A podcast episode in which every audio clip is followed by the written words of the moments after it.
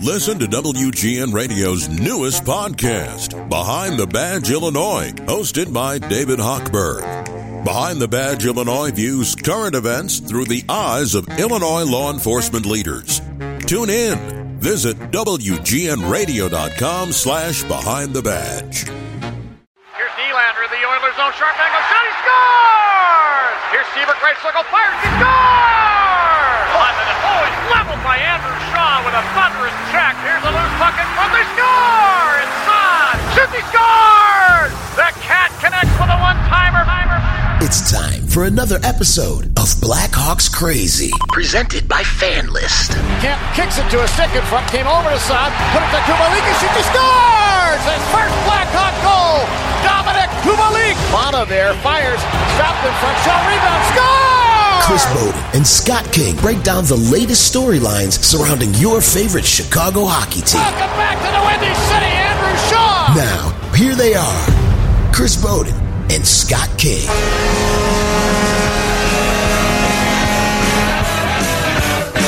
Hi again, everyone. Thanks for joining us on the latest edition of a Blackhawks Crazy podcast. Scott King and myself, Chris Bowden, coming to you from the United Center after the Blackhawks snapped their 0-3 and 1 slump with a 5 to 1 victory over the LA Kings. And uh, just a quick thought here before we dive in a little bit deeper, Scott. Much, much needed after the end of this stretch where seven in a row at home, eight of nine after this game on Sunday night, and now you're going to play seven of the next nine on the road. You had to start worrying, even though we're less than a month into the division starts. The division in the conference starts getting away from you, and this is only two points, and it came against a weaker team, but they've been a lot more concerned if they didn't come away with this as they score a season high five goals. Yeah, all of a sudden, you know, after last year, heading into this year, everyone suspected and thought the defense might be the problem. Even even though Bowman made some good moves and got some good solid defensemen over here, and then you know we're sitting here scratching our heads that the offense is the problem. And finally on Sunday night, the floodgates opened, but it opened against a uh, not so great team in the LA Kings. So we're not out of the woods yet. With the scoring, I think obviously some some major steps are taken. A lot of positives. Uh, Alex uh, Nylander making a lot of great plays, even improved on defense according to Colliton himself. And uh, look, not, not only did the team play better on Sunday, but I thought I thought Colliton finally did something that maybe he should have done a long time ago.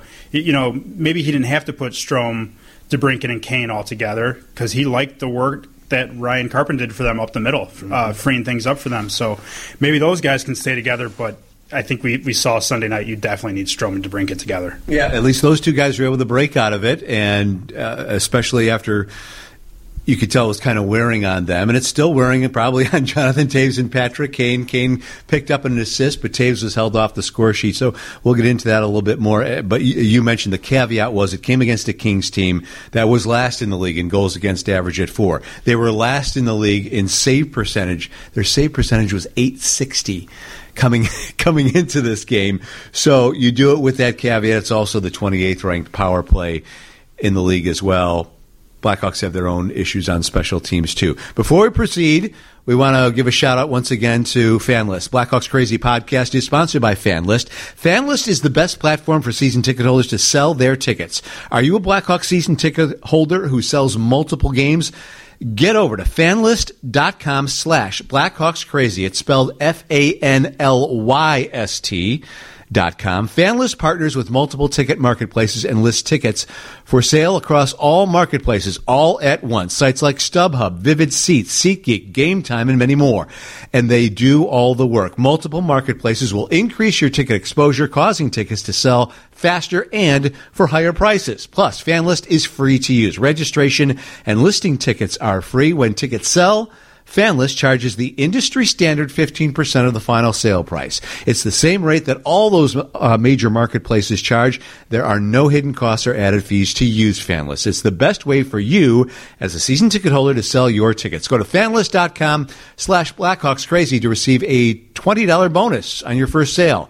F-A-N-L-Y-S-T dot com slash Blackhawks Crazy. Really appreciative once again of FanLyst being a uh, presenting sponsor here of the Blackhawks Crazy podcast. So you mentioned the I, I, don't know if it was a degree of tension, but a degree of Jer- Jeremy Colliton after that horrid game against the Philadelphia Flyers last Thursday, more or less being matter of fact, stating right there and throwing it on the table what he needs from some of his players, some of his players who have won Stanley Cups. And I don't think it's a shock to anybody because when you look at the lines that have been most consistent through the first eight, nine, ten games of the season, it were the lines that were constituted as the third or fourth lines. And the big guns that all we thought were going to be money in the bank have gotten off to slow starts. And I, I think it startled a whole lot of people that, you know, we weren't even thinking twice that, that Toews and Kane and DeBrincat and to a certain extent Strome and Gustafsson would be able to at least put up numbers somewhat comparable. But they have all gotten off the slow starts, and that no doubt has been a factor of this team kind of treading water and trying to keep its head above water until those guys start clicking again. That was a story, especially lately, heading into Sunday, was the top guys not producing. And like you alluded to, after Thursday's game, Colliton didn't come right out and say, Kane, Toews, DeBrincat, Strome, I need more. Top guys. He, he didn't come right out and say, I need more from you guys specifically. He said the third and fourth lines – the bottom six have been producing and doing what they're supposed to do. Kind of need everyone else to get on board. Is what he basically said. So that was said on Thursday, and then here we are two games later on Sunday, and Brent Seabrook gets the second scratch of his career. Um, first one came uh, last year in January, uh, January 2018. So to me, that's that's that's challenging those top guys, not just the top guys that produce, but your your leadership core, the guys have won three cups, and it was a bold move, and I think they got what they needed out of it Sunday. I, I think, look, there's a possibility that can backfire if if they have another bad loss against a bad team in the Kings. Then you have the players not buying into maybe that mentality or addressing things that way. But now you get a good win, even though it's against a bad team. A lot of goals. You're scoring again. some of your top guys are scoring, and then you're heading on the road with confidence now. Yeah, and yeah, the the one thing he pointed out was you know playing the right way, playing a commitment to uh, defense puck control, puck management, and that will create the offensive opportunities. That's the one thing he was trying to uh, instill and emphasize that those third and fourth lines, as they were previously constituted, they were doing the job that way, and he wasn't getting enough. And one thing should lead to another. If people were wondering about um, why these guys have been so quiet, but to their credit, after Jeremy said that when we were at practice on Friday. Patrick Kane, Jonathan Toews, they both continued to acknowledge that they needed to be better, that they're on the same page with the message that Jeremy was presenting both to the media and presenting to them behind closed doors. And I love to hear Patrick Kane say, I want to be part of the solution to this. And then after a disappointing game on Saturday in Raleigh against the Carolina Hurricanes, in which they were shut out, who faced the music afterwards? It was Kane, Toews, and DeBrincat, all once acknowledging the frustration factor, uh, having difficulty waiting until they finally can snap out of things. And at least DeBrincat and Strome were able to do that. And even when I talked to him on Sunday morning at the at the optional morning skate, Dylan Strome, I could tell he wasn't crazy about talking to me because I had put in a request. But he said, "I had an opportunity in Saturday's game when it was when it was a one nothing game in the second period. I had a breakaway, and I couldn't I couldn't I, I shot wide." And I have to be better than that. So all these guys, no matter what Jeremy's saying publicly, at least publicly back to us, are acknowledging that they have to be better. So that's what Strome told me uh, before the game, and then it just so turns out that as we're sitting here on Sunday night, he has a three point night after having four in the first nine games. Alex DeBrincat reunited on the same line with Strome, has a three point night with a goal and two assists after having four points in the first nine games. And Ryan Carpenter did a real nice job centering. We should, you know, mention mention also that Strome has been moved over to wing, whether he's playing with Kirby Dach or whether he was playing as Ryan Carpenter in this case. So that's an adjustment factor, but if he was playing good enough at center, there's no doubt he would have been staying there. So Jeremy felt the need to move him around, look at some different combinations and potential solutions. And at least for Strome and DeBrincat, it was a solution on Sunday night. And let's hear from Dylan Strome again after his two goal effort, along with an assist, a great assist to set up Alex DeBrincat's goal, uh, in a little bit better mood after the 5 1 victory. Getting back with Brinksy must be nice too, huh? Kind of old feels again. Yeah, I think uh, you know we're just you know we kind of find each find each other pretty easily. Um, thought we were uh, you know excited before the game to, to get back together and um, he's obviously a great player. So um, you know tonight he found me a few times and I uh, paid him back for one there in the slot. So um, it's nice to you know be back on his line and um, you know, a little different with uh, you know with Carpy at center, but he's uh, very easy to play with. So um, no, it's, it's fun to play with him. He's been great on the draws this year, huh? Yeah, he has. He's you know he, he does all the little things well. It kind of gives us a little bit of freedom to, to play a little offense, and um, he's so good defensively. So um, you know, he made a nice play on the Brinksy's his goal. So um, no, he's he's uh, you know a really good really good player. You feeling better on the wing after a few tries? Yeah, I think um, you know finding ways to get the puck. I think that's the biggest thing. Um, you know, obviously as a center, you have the puck. You know, probably the most of any guy on the ice. And when you're a wing, you, you don't get it as much, so you gotta you know kind of you know create ways to get the puck. So feel like I've you know trying to do that a little bit better. Um, once you just get a little bit familiar with it, you, you can do it. I've really never played wing before. I think you know, maybe a few times last year and a few times in Arizona, but probably five games under combined in my life. So um, you know, I'm trying to get used to it, and you know, felt pretty good tonight. How big a win heading in a road trip this? Yeah, I think anytime you can get a win before, you know, even if it's just a one game road trip, I think uh, the fans are allowed tonight. So, you know, it's uh, obviously not, not the easiest road trip with uh, you know, a few good teams that are playing well. So, San Jose's been playing pretty good of recent, and, uh, you know, Anaheim's doing great, and Nashville's, you know, Nashville. So, um, obviously those teams are, are, are, are, good teams, and you know we got to go into tough buildings. So nice to get one on the road first, and hopefully we can get uh, you know three or four, hopefully four or four on the road. To go early and play with the lead the whole game. It's, it's been done it for a long time. Yeah, I feel like we just kind of you know continued to, to step on it. I think we, we, we you know, we got that first goal pretty early, and then um, you know, I still think we had a really good first period, and then you know, midway through the second-ish, I think a little little before midway, um, you know, Kampfy gets that goal, and finally that line got rewarded. They um, been playing great, and um, the coach is loving the way they're playing, and uh, you know, Kampfy does a lot of good things, so nice to see him get rewarded, and then um, a couple quick ones after that. So um, with the lead, um, it's definitely nice um, instead of chasing the game. So played with the lead, but I think this time was the biggest thing. We didn't sit back, um, maybe a little bit in the third, but still found a way to you know, keep a three goal lead and and uh, you know, get, get, get a late one there. With you and DeBrincat, chemistry come from? Ah, just playing together for a long time. I think we're, we're great friends off the ice, um, so it just just helps on the ice. I mean, obviously love playing with the guy. He's uh, really skilled. Um, we find each other, and um, the Carpy was looking for us all, all night. So I think when you get that combo, I think um, you know, we, we held on the pucks and made some plays and and uh, got rewarded with, with a little bit more ice time. So um, it definitely felt good. I think of those four guys we've been discussing so much here at the start of the season, perhaps it may have been weighing most heavily on Dylan Strome because his body of work isn't as great as a Toews or a Kane, and to a lesser extent a DeBrincat. His flash came after being acquired by the Hawks in November, playing as good as he has at this level. So if there was a guy wondering when, you know, am I going back to my Arizona ga- days or am I going back? Uh, how can I get back to the Blackhawk ways? I think maybe it may, may have been weighing a bit more on him than perhaps some of the other guys. But make no mistake, it does bother 19 and 88 and number 12 before uh, Sunday night. So, uh, and you had something else you wanted to add before we hear from from DeBrincat too after he snapped out of things on Sunday. Yeah, just talk about all these top guys that you know can have uh, an elite scoring prowess. I wanted to kind of clarify that Kane, you know, people hear us lumping Kane in with them might that pay attention might say, well, he's got he's got some goals and some assists. Yeah, he's got three goals, six assists, nine points in ten games.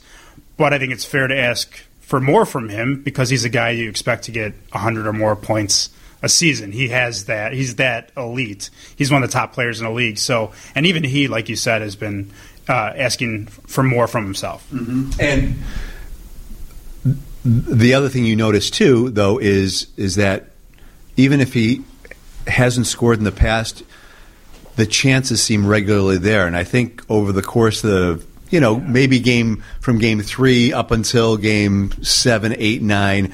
You didn't see those dangerous chances either from Kane or Toews, whether they were together or separated. His, Kane's game has been a little quiet. That's Yeah. you don't see those dynamic spinoramas or just that vision going to work and, and creating space. Yeah, he's, he's been a little unnoticeable for him, still with almost a point a game. And we trust that it's eventually going to come, uh, but this is just taking longer than usual. You you would think that after the seasons that they had last year, uh, the Kane and Toews numbers will eventually evolve, and we'll start seeing them as we know them a little bit more. But we heard from Strome, and let's hear from uh, Alex DeBrincat, who seemed to sound a little bit more relieved and had a little bit more of a smile on his face after Sunday's 5 1 victory. Got bounces today, so um, if we keep doing that, I think we're, we're going to keep scoring goals and keep winning games. Did you give Dylan a hard time for this uh, it wasn't the greatest pass. I think uh, you know hard back pressure is a, kind of a tough play. So um, you know maybe I'll make a better pass next time. Would you have shot if you didn't have two goals? no, I don't think so. I think uh, anytime it's a two on zero, you're, you're, you're, thinking pass right away. So. Um, I mean, just kind of the way it worked out. It was sticking a little bit and um, couldn't make it in his wheelhouse. Sorry if this was asked already, but what allowed this team to, to keep the foot on the pedal today? Because you guys have gotten off to good starts, but the consistency was there today. Yeah, I think. Uh, I mean, I think we've played good first and second periods, like you said, good starts, and um, I mean, pucks was, were bouncing our way today. I think a lot of these these past few games, it's been tough to score, and um, getting that one early it really um, helped our confidence, and um, I think we just need to keep going with that. How important was it to win one going in a road trip? It should be pretty tough. Yeah, it's uh, it's really important. I think um, get the confidence up, um, know we can win before we're on the road, and um, I mean if we play full 60 minutes, we're, we're going to have a good chance to win every night. So if we can keep doing that, we're uh, we're in pretty good shape. Brixie, the hockey gods have a way of smiling sometimes, and I think they did tonight. I thought it was coming for a while. I said before, positives have outweighed the negatives. You guys get rewarded for that tonight. You use that as a little bit of momentum, maybe. Yeah, for sure. Um, we haven't really gotten the bounces the past few games, and today they were coming our way. So um, if we can keep rolling with that. We're gonna, you know, score a lot of goals, and um, like I said, hopefully get a lot of wins and um, go on a streak here. Scott, let's circle back to the topic we alluded to a little bit earlier on, because the other eyebrow raiser uh, on Sunday was the fact that uh, that Brent Seabrook was, in fact, a uh, a healthy scratch, and we kind of wondered about that when we saw him among those you know, longtime veteran players who decided to partake in the morning skate. It kind of thought you made, made you think, hmm, is Brent going to be a scratch tonight? And in fact, he was. So I'm sure it had to be a tough decision for Jeremy to do that. He gives Dennis Gilbert another opportunity, but we all saw how strong Gilbert's camp was, and with the exception of um, you know the the pizza pie that he served up in the first period in Prague that led to the f- first goal of the season against the Blackhawks pretty solid. Goes back to Rockford and does his thing, and he shows up, gets the opportunity, and in a pairing that he had with, uh, let's see, Gilbert was with Gustafsson um, on Sunday night. So Gilbert ends up playing uh, shade under 17 minutes and collects a team high eight hits, and physicality helped lead to the Blackhawks really taking control of this game because you could see what an asset that it was. Blackhawks have struggled second period all season long, but they had what was it 19 hits I believe in the second period of this game against the Kings who did seem to control the first few minutes of that second period, and then the tide changed as the Blackhawks got more physical, and then they were able to add bang bang those two goals in the final four minutes or so of the second period. And Gilbert looked very much at home. Uh, and another guy who, who impressed with the opportunity, picking up two assists. He was a plus four. I joked on the postgame show, watch out, John Carlson. Slater Koekkoek with two assists and was a plus four on the night. All these guys hungry for opportunities. And I'm not saying Brent isn't, isn't hungry anymore or anything like that. But you have some guys pushing for playing time, and Jeremy is still in the process of finding out what's going to be best for this team, especially in the eight ball that they have put themselves behind. And you know, it, it's going to be a situation that he's going to have to manage. It's going to be interesting here moving forward. Yeah, and when Jeremy was asked about it following Sunday's game, you know, is Seabrook coming back in? He said, uh, "We haven't talked about it yet. Don't need a decision until Tuesday, so it's not it's not wham bam he's right back in. Like you said, these guys are pushing for playing time and they're impressing. Gilbert, aside from the physicality, I think he's he's plays a real dependable game when he's not serving pizza pies in, in, in Prague. yeah, and uh, yeah, just talking to him after the morning skate on Sunday, he. Uh, it's kind of uh, maybe a little more even inspired by the way the Blues played their their blue line and uh, to win the cup. You know, physical and strong on pucks, but still responsible. And I think that's how his game looks, and he can be he's shown on Sunday uh, a little bit in Prague, aside from you know just one big mistake, but definitely in training camp that he could be a good, dependable defenseman for the Hawks. And, and, he bounced back from that mistake in that game in Prague, and then Connor Murphy came back, and Connor Murphy played really well when he was paired with Duncan Keith. Now he's on. The long-term injured list for at least ten games, so I, I, that has to be a concern with as solid as Connor Murphy had been really through the course of last season after he got healthy from his missing the first month or month and a half or so of the season and how he had been playing since returning from that first groin injury here.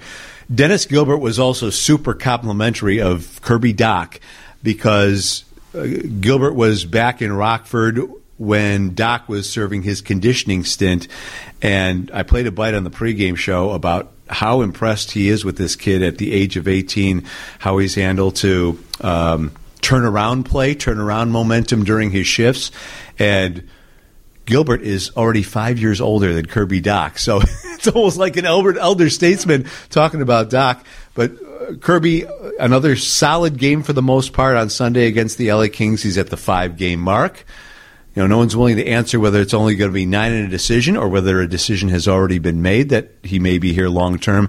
They do have four games to decide. But you will hear Jeremy Colliton here in the post game uh, talk about the Seabrook decision. Talk a little bit more about Dach and his assessment on how he's playing five games in. And he first here talks about his uh, re- initial reaction opening the press conference to getting back in the win column after that 0-3 and 1 stretch. Immediately after you hear from Jeremy, we will go to your hashtag slapshot questions that you uh, fired our way here on Sunday. But first, here's Blackhawks head coach Jeremy Colliton Sunday night. Okay. Um, obviously, uh, pleased for the guys to get rewarded um, for think a pretty good effort. wasn't perfect, of course. It rarely is, but uh, you know, it wasn't so different than probably you know the Washington game, the Vegas game, um, parts of Carolina. But the puck went in the net for us, which was a big boost. Um, lift probably lifted a little bit of a load off some of those guys' shoulders, and um, now we got a little bit of, of uh, positive reinforcement for some of the good things they've been doing, and we got to build on it though. And uh, we've talked about consistency. I think um, part of the part of the thing we want to do is when you play well and you don't get rewarded right away, to stick with it.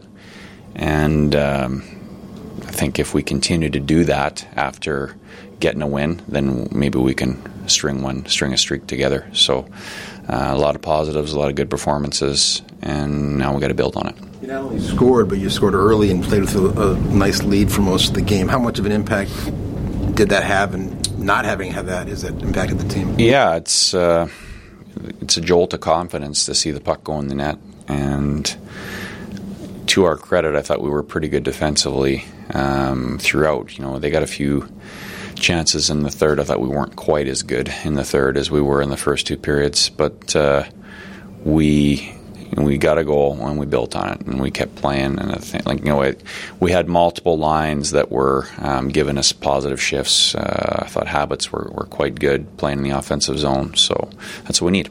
What went behind the decision to pair up to break in Strome again on the fourth line? Well, uh, they've obviously played well together in the past, and uh, we thought you know putting Carpenter there would give them a bit of protection defensively. Carpenter is a guy who he does a lot of things right away from the puck. He's very he rarely takes a wrong decision in the defensive zone. He can win faceoffs, and Stromer can help him. I mean, he's comfortable playing low and he can take faceoffs, but I think it frees those other two up to um, push the pace and make some more plays and have the puck more.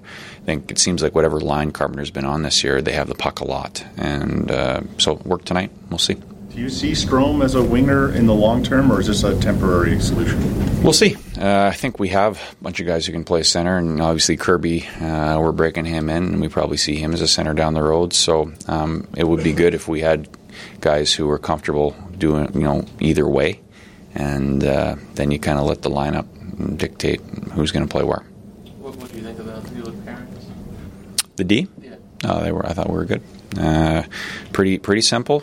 Made enough plays, but uh, I thought our gap was pretty good. We we were able to get stops in D zone. Uh, we didn't have to spend that much time in there, and I think that helped our forwards. So, um, good performance. The difference between going on this trip with a loss as well as a win must be pretty huge. No question. Um, you know, we kind of laid it out for these guys before the game. Um, we lost four in a row, but uh, over that whole stretch, we've think we've had our had a, enough good play that we should have been rewarded with more. You hate going back to that well too often. Uh, it gets wears thin. So um, again, it just helps helps the mood, helps the energy. Guys can be happy on the plane tomorrow, and then we get ready for a really big test in Nashville. Typically, wouldn't change the lineup much after after a win, but what do you do with Brent Seabrook in that situation? Yeah, we haven't talked about it. Um, we got till Tuesday. Nylander uh, had he, that pretty good offensive play. His back checking seemed like he was working. What, what, what have you seen from him? Yeah, he's for me. He's been really good, very consistently. Um, I don't know how many games it's been, but uh, I feel quite comfortable with him on the ice. I thought he was excellent in Carolina. Also, uh, you know, could have easily had a couple points, created a bunch of chances, basically by himself with his work ethic.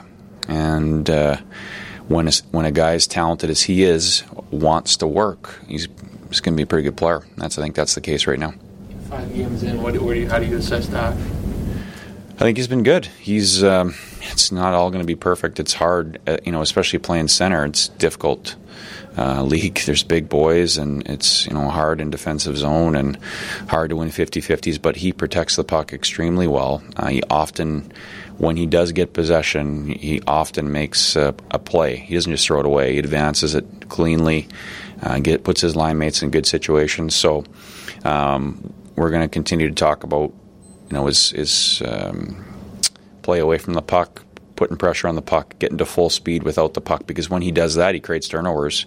Then he doesn't have to be in D zone. So, um, so far so good though. Will you and Stan sit down? Him, would you ever declare him going here that he's going to play here the rest of the season before the ninth game, or are you guys going to wait? I wouldn't do that without uh, Stan and I having a conversation. No question about that.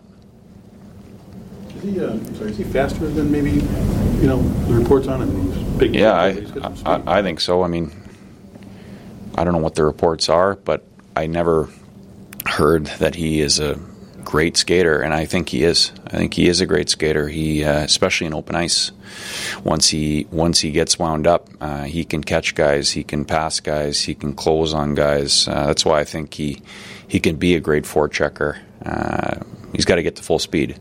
When he does, it's uh, I think it's pretty tough to handle for a defender. Slapshot questions. Tweet your questions to the guys at Bowden Tweets and at Scott King Media for your questions to be read on the podcast.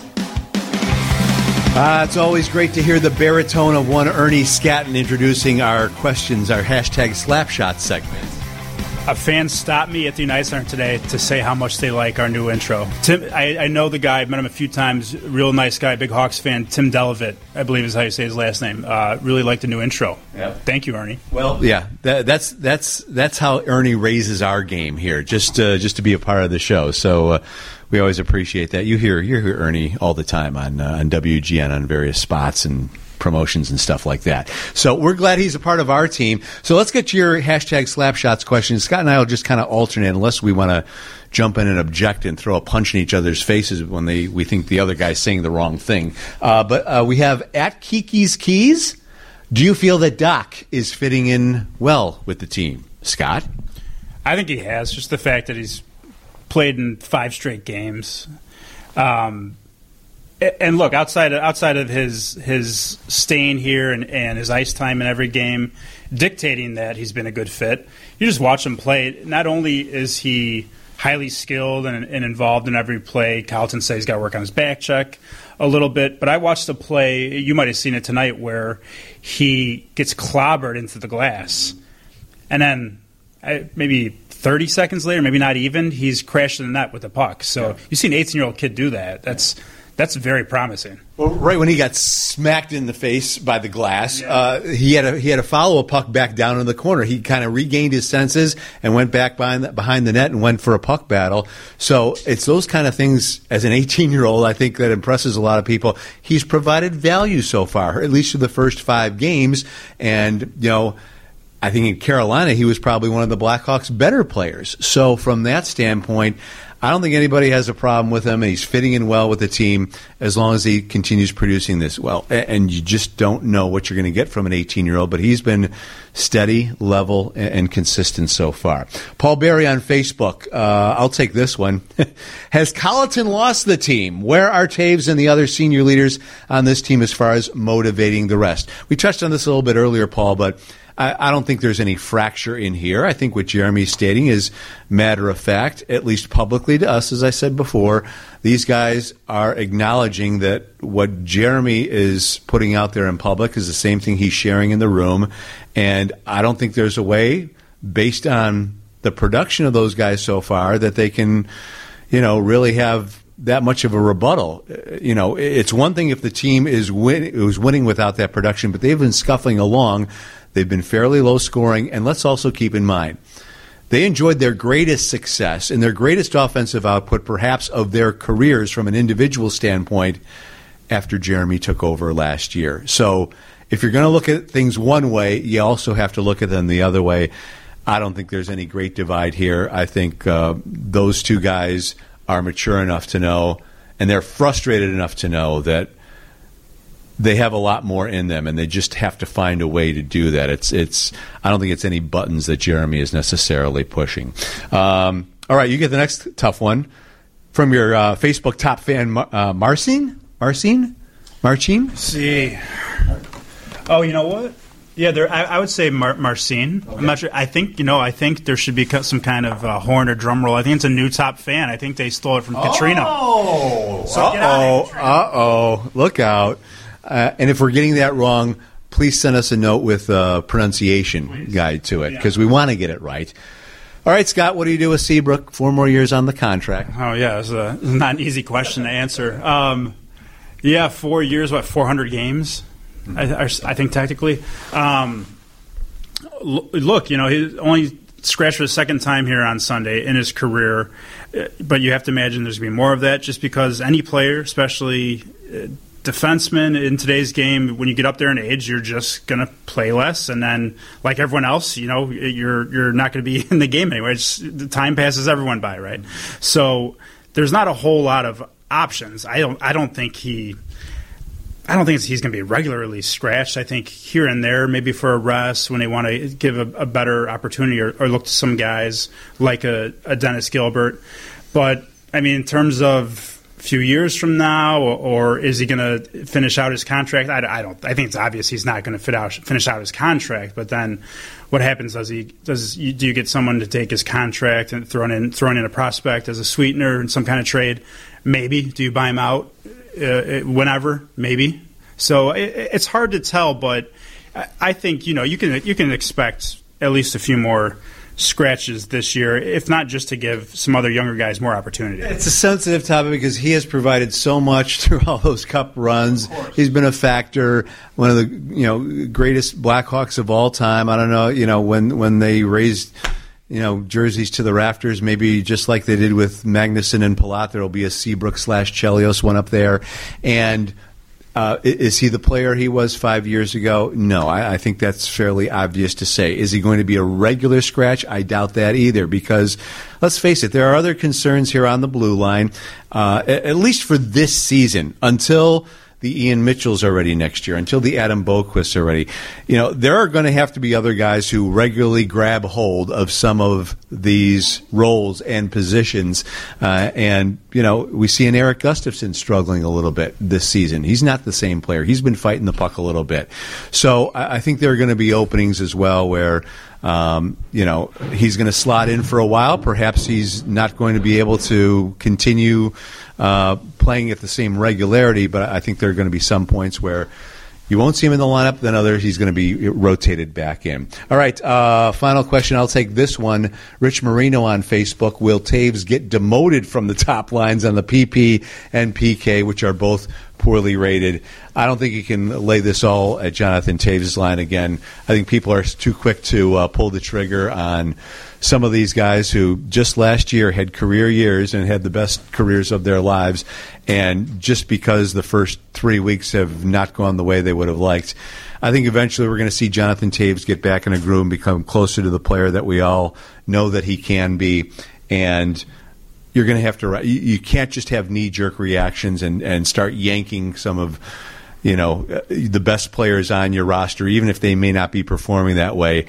Uh, all of a sudden, pull the trigger and and and pull them off of top power player or penalty kill units. They're still among the best assets that you have.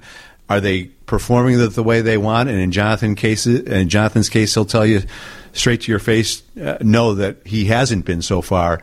But who are you going to put? Who are you going to put on there to replace? You know, on the penalty kill for all those responsibilities, on the face-off dot for important face-offs, and um, you know, I, I, don't think I don't think uh, David Kampf, Ryan Carpenter, Drake Caggiula, Alex Nylander yet are ready to come over and uh, and bump him off top power play units or top line. So that's personal opinion there. Uh, let's let's give this time, and I know people are anxious. They want this season to turn around, and even though it's sputtering at the start, uh, let's not get too carried away. So thank you for all your questions. Sunday just wasn't the Blackhawks and Kings; it was also the Blackhawks Hockey Fights Cancer Night. They're doing it a little bit ahead of Hockey Fights Cancer Month, which is usually November. But uh, Eddie Olczyk is going to be the league's ambassador for Hockey Fights Cancer Month, and uh, with the Hawks' usual night, what they've been doing the last couple of years is having a purple carpet event for. Uh, those fans who are currently in a battle with cancer or in remission um, or have, are involved with a friend or a loved one who has either gone through the battle successfully or unsuccessfully or is in one right now, honoring all those people in the atrium prior to the game. And Eddie Olczyk hosted that event. He also helped uh, sign some of his uh, new memoir as well. And uh, we had a chance, Scott and I did uh, last week, actually, I think it was prior to the Philadelphia game, to catch up with Eddie to talk a little bit about his book and the honor of being the league's ambassador for Hockey Fights Cancer in lieu of what he went through a couple of years ago, making it through stage three colon cancer. We're chopping this up into two parts. We'll get about 10 minutes here on this podcast, and on our next one, which comes your way next Monday, we'll play the second half of this interview and uh, share that with you at this time. So here's Eddie talking about uh, some of the uh, uh, stories and how he went about writing his book, but also talking about the impact of him having such a, a high honor and being the league's ambassador for Hockey Fights Cancer Month. Yeah, to be the ambassador for Hockey Fights Cancer is uh, is very honoring, very humbling. And uh, when the league called in the summertime and asked me if I would you know, take on that role. Uh, I mean, it was, I mean, it was emotional just for the fact of everything that's gone on here in the last couple of years for me. But to uh, hopefully bring hope to somebody out there um, that knows my story, and you know, I think the league has done an amazing job of uh, this initiative with Hockey Fights Cancer since 1998, and all the money, but even more so the money. I think it's just the awareness and the hope that it brings, and you know the teams have bought in, and I know what the Hawks do. I mean, being a part of the ceremony the last couple of years has been very emotional, and uh, uh, it, it hits home. And you know, maybe I mean, maybe I know someday when we rid ourselves of this disease that um, the league can can feel very good about what they've done. I think it's the greatest initiative the league has done, so I'm very proud to be a part of it. And uh,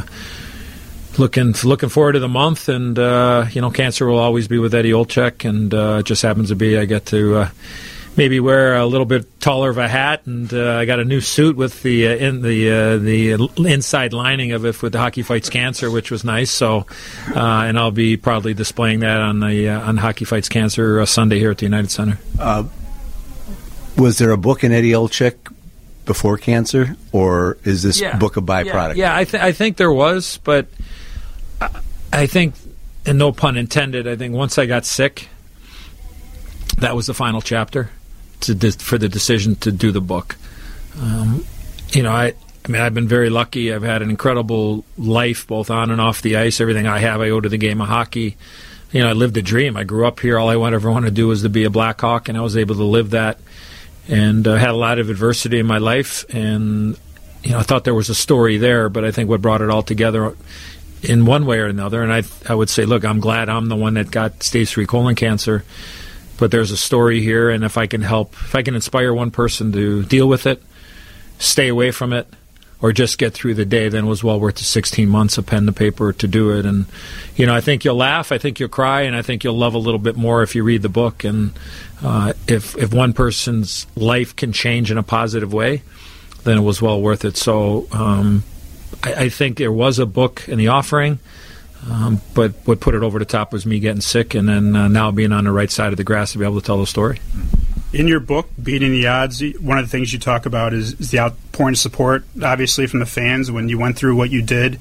As surprising and, touching as that was, was, isn't it kind of on par, though, with, with, the way the fans always received you in your playing career and also in your broadcasting career? Well, I, I mean, I think that when you are so, you know, in the so called public eye and, you know, people you know they they feel for you they they they worry for you um, they're living this with you um, in the world we live in now I mean there there seems to be even more of a connection with you know people that are in the public eye and look and having been a, being a Chicago guy and having played here and now broadcast the games here for the last you know 14 years which is really hard to believe um, you know you, you just I, I just it, just it, it made me and my family just so appreciative for the people that I didn't know reach out and know that you know there are people out there pulling for me and praying for me and you know mass cards and notes and cards and emails and phone calls and messages and just people I come across because look cancer does not discriminate. It, it sadly touches us all. So, I mean, for me, uh, the support, I couldn't have done it by myself. And when I got on TV with Pat and talked about the, the, the sickness and the disease, and then when I came back and told everybody I was cancer free, I think the exact words I used is that we, we did this. Like, we, we beat it. And uh, I couldn't have done it by myself. There's no doubt. Um, but you know, first and foremost, my wife uh, Diana was the, she was the rock, and she was the one that uh, kept me up when I was ready to break. And uh, the caretakers and caregivers are so important in this battle, and that's something I talk about in the book. But also, my wife and I are really trying to make more people aware that the caretakers and caregivers are going through a lot too, and we got to make sure we're looking after them, whether it's a text or an email or a call, and saying, "Hey, how you doing?" You know, like I'm with you, and because I never saw my wife weak around me, and never saw her down, and never saw her worried. But I know that when she wasn't around me, she was worried and like what's going to happen to him. So that's when she let her guard down. So we got to make sure not only taking per- care of the person that are sick or in the battle, but also the caretakers and caregivers. You mentioned Pat. It was important for him when you're going through this to call you every day. That's how he wanted to deal Yeah, with it. And he yeah. said that he'd tell you jokes and try to get you laughing. Yeah. Under the circumstances, were you getting Foley's A material? Uh, you know what? I got his A plus plus material, and he always made me smile, and sometimes he made me cry just because he was checking in on me, and he knew when I was having good days and bad days.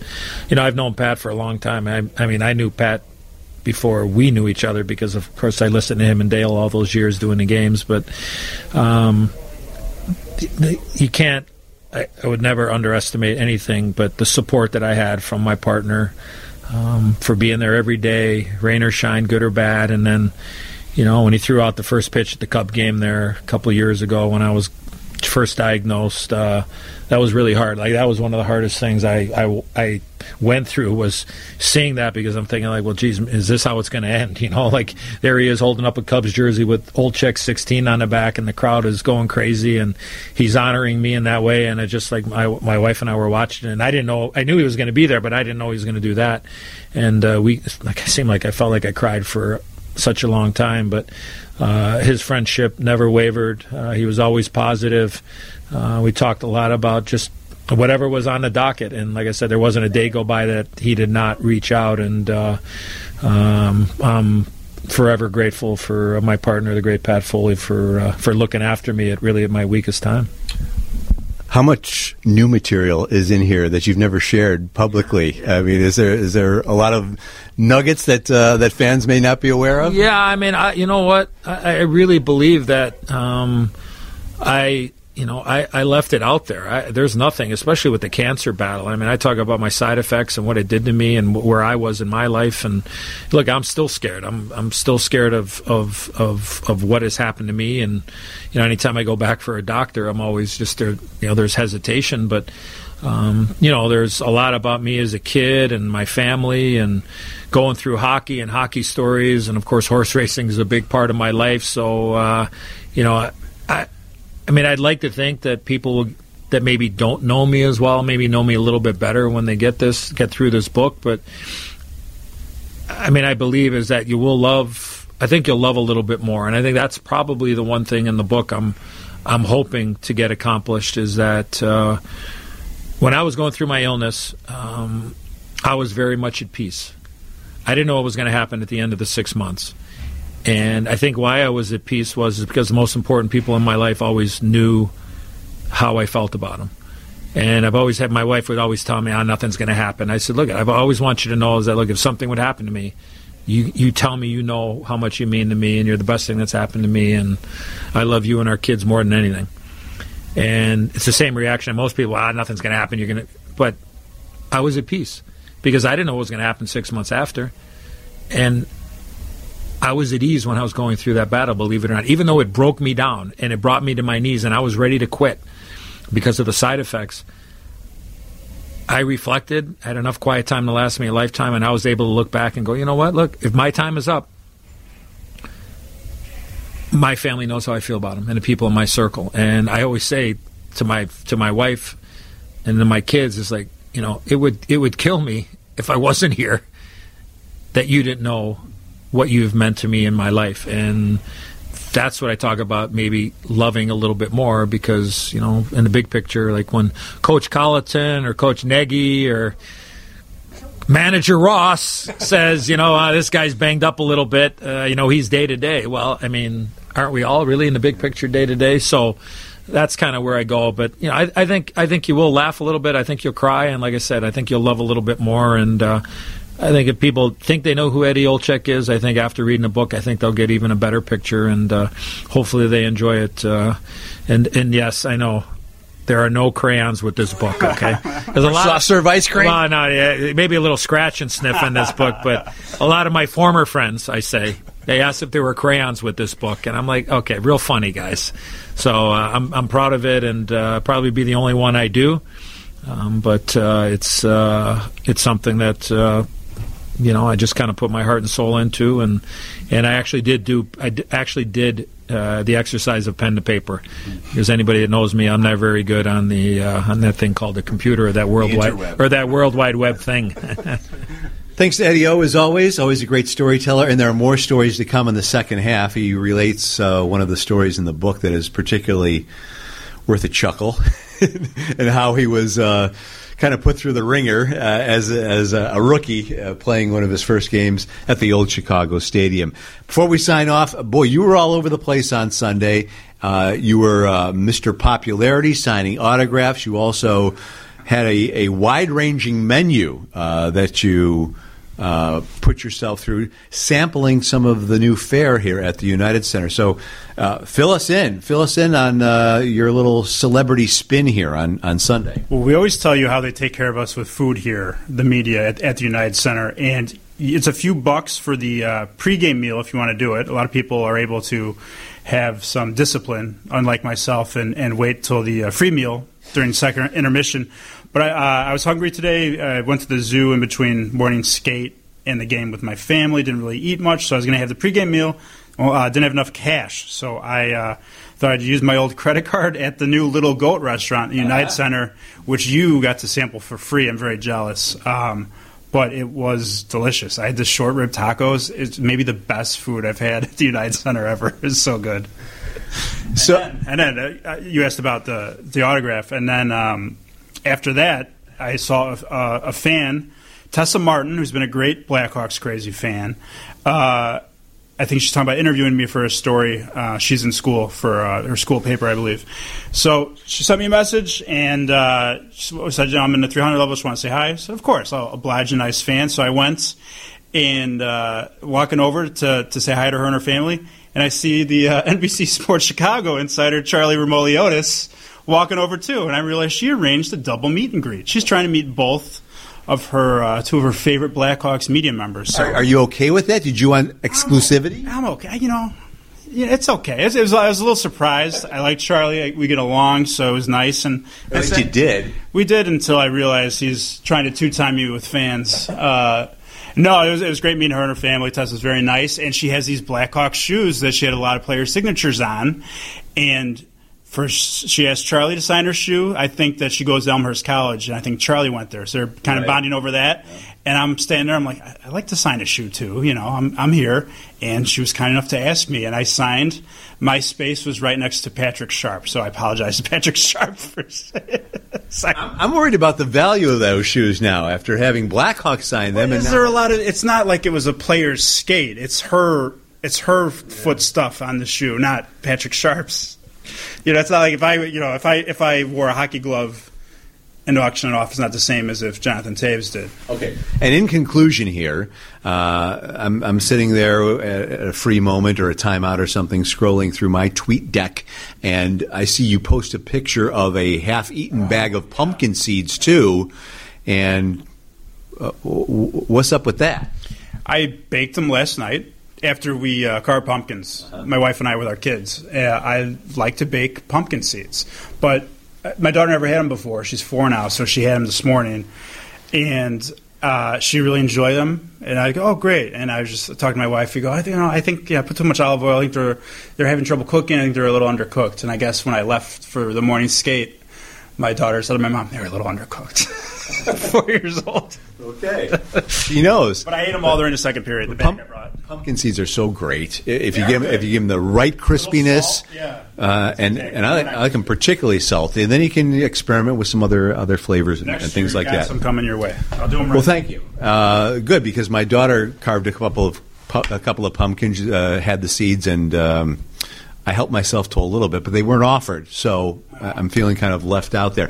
Before we uh, before we wrap up here, our costumes, are the kids' costumes, have they been determined yet for Halloween? They're pretty good. Everyone's pretty satisfied. Uh, did both the zoo at Brookfield Zoo today. They're both in costume. My son, almost two, is uh, started his dinosaur phase. He was a an orange T Rex, and the mouth of the dinosaur costume kept getting in his line of sight, so he had to keep propping it up with his hands. and I finally just took it off. And my uh, daughter, who actually has long blonde hair, was Rapunzel, and she got like kind of like a braided little uh, wig to go with it. So they, they had a lot of fun. Very nice. So with Halloween coming up this week, I don't know what the weather's supposed to be like, but but please don't raid the kids' bags too much. Uh, allow them to have that. Even though you do the whole parental thing about we're, we're worried about uh, the health of your teeth. Yes. Let them have their share. Okay. Don't don't be. I, I already got into some of the candy we're supposed to give the neighbors. It's it's a whole it's a whole thing. I got I get back on the treadmill. What are you going as? What are you going to be? I know you're. I'm not going as anything. You're a 56 year old man. Jeez. Although, although I would, I would. Chris Boden to knock on my door. If I'm a Blackhawks fan in some kind of costume. Those days are long gone, my friend. All right. Uh, well, have fun Halloween. Uh, have fun trick or treating. I hope uh, all our Blackhawk Crazy podcast fans have fun trick or treating or partying in, in whatever outfit they decide to go to. And most importantly, we want to thank them as well, again, for uh, joining us here on this edition of the Blackhawks Crazy podcast, packed with sound. Packed with sound on this particular one. So appreciate it. Appreciate uh, Curtis Koch as well for producing and pasting all these pieces of the podcast together. And uh, again, uh, we encourage you to subscribe. Thanks to the golden voice of Ernie Scatton as well. We'll come again to you next week. No, there will not be a home visit from the Blackhawks. They'll still be out on the road, continuing their road trip, finishing up before it wraps up in San Jose.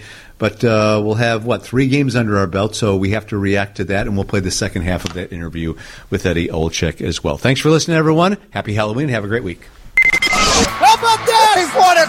The Hawks win the Stanley Cup. Thanks for listening to the Blackhawks Crazy Podcast. Tell a friend, subscribe, and join the conversation. And follow the guys on Twitter at Boden Tweets and at Scott King Media. That was great.